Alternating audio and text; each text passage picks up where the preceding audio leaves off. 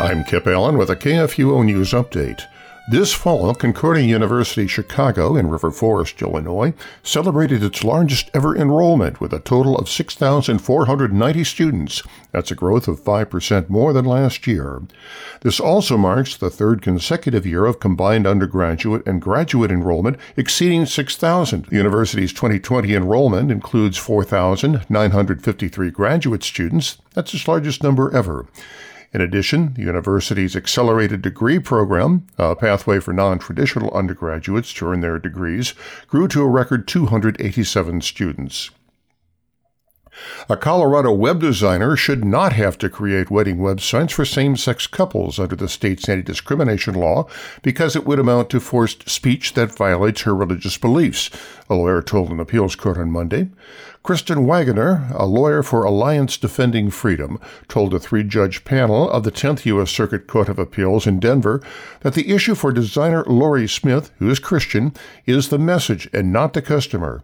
She's trying to revive a lawsuit challenging the state's law, which her group also targeted on behalf of Colorado baker Jack Phillips in a case decided in 2018 by the U.S. Supreme Court a high court decided that the Colorado Civil Rights Commission had acted with anti religious bias against Phillips after he refused to bake a cake for two men who were getting married.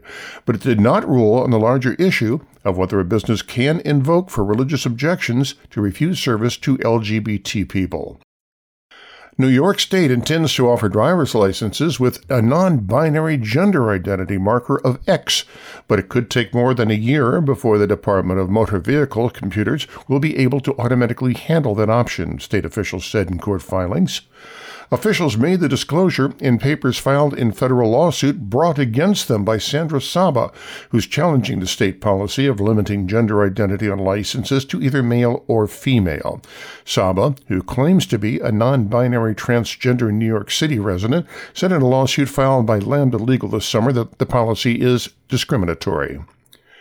Astronaut Victor Glover wasn't trying to get away from God as he blasted off to the International Space Station in the SpaceX Crew Dragon's capsule Resilience on Sunday.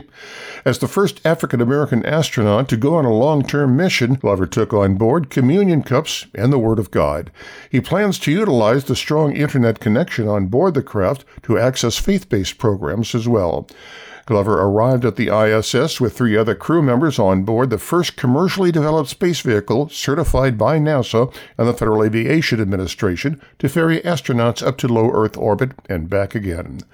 The crew will stay in the space station until spring.